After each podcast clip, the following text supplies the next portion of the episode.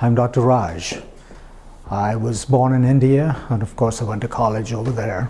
We had pretty good training in southern India at Stanley Medical College, one of the best institutions in India, one of the oldest as well. Anyway, my dad went to college there, and a lot of my friends and I went to school. We started in 1969, a class of 100. We just had our 50th anniversary, and it was great.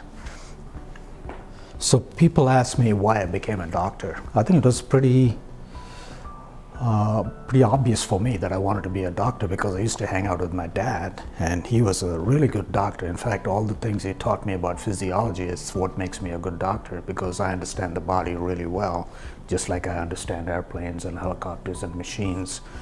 And the body is an amazing machine, probably the best ever built.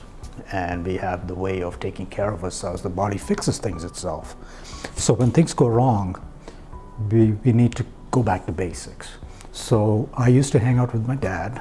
I was a little kid, probably seven or eight, and he was a uh, rural doctor, took care of a bunch of village farmers, and we had a little house in a farming village.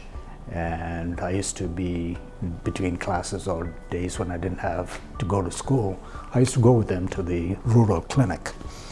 And I kind of got used to being with him, listening to him, and learning stuff. Just like my daughter, she's been hanging out with me, and I'm hoping that she'll be a doctor as well. And she actually enjoys it, gets involved. So I used to also go to my medical college when my dad got transferred from this rural area to a bigger city, and he was teaching anatomy and physiology to medical students. So during those classes, when he's busy, I would walk around and I used to enter this big lab. It was a huge lab, anatomy lab, and they had all these jars, you know, with formalin, and inside were patients' faces open from the side, the chest chest wall open so you could see the lungs and the heart, and the belly open so you could see the intestines. And I thought, wow, this is amazing. So I really got interested in the human body. Then when I went to medical college, this was in 1970, we started learning anatomy physiology. Unfortunately, my physiology professor was not the best teacher, so I used to listen to her and then go home and ask Dad, Dad, can you tell me how this works? So he was a great artist, so he'll take a piece of paper, crayons, different colors, and explain everything from what happens when you put food in your mouth and what happens as it goes down your throat into your stomach, small intestines, large intestines, and comes out the rectum. So he used to explain all the different enzymes that work on the food, how's the uh, carbohydrates uh, absorbed from the from the food you eat, and what happens to the proteins and minerals and all that. So it really was a almost like it was meant to be. In uh, 1977, I decided to come to America.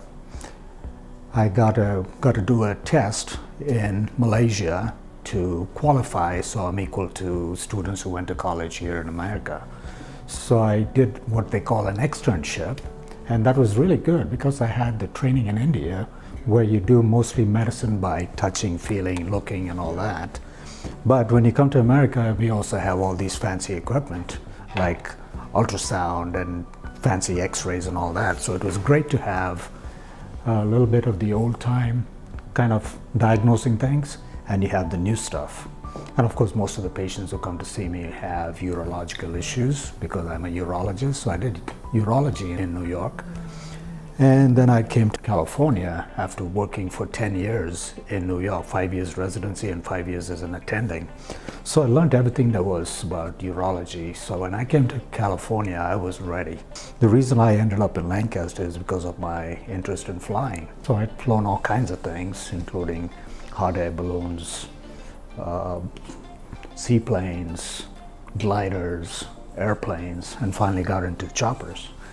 And my aviation background also gives me a little more uh, suspicion as to what's wrong with the body because if something is wrong with the chopper, I'm not going to be flying it. So I feel the same way about medicine and chronic diseases.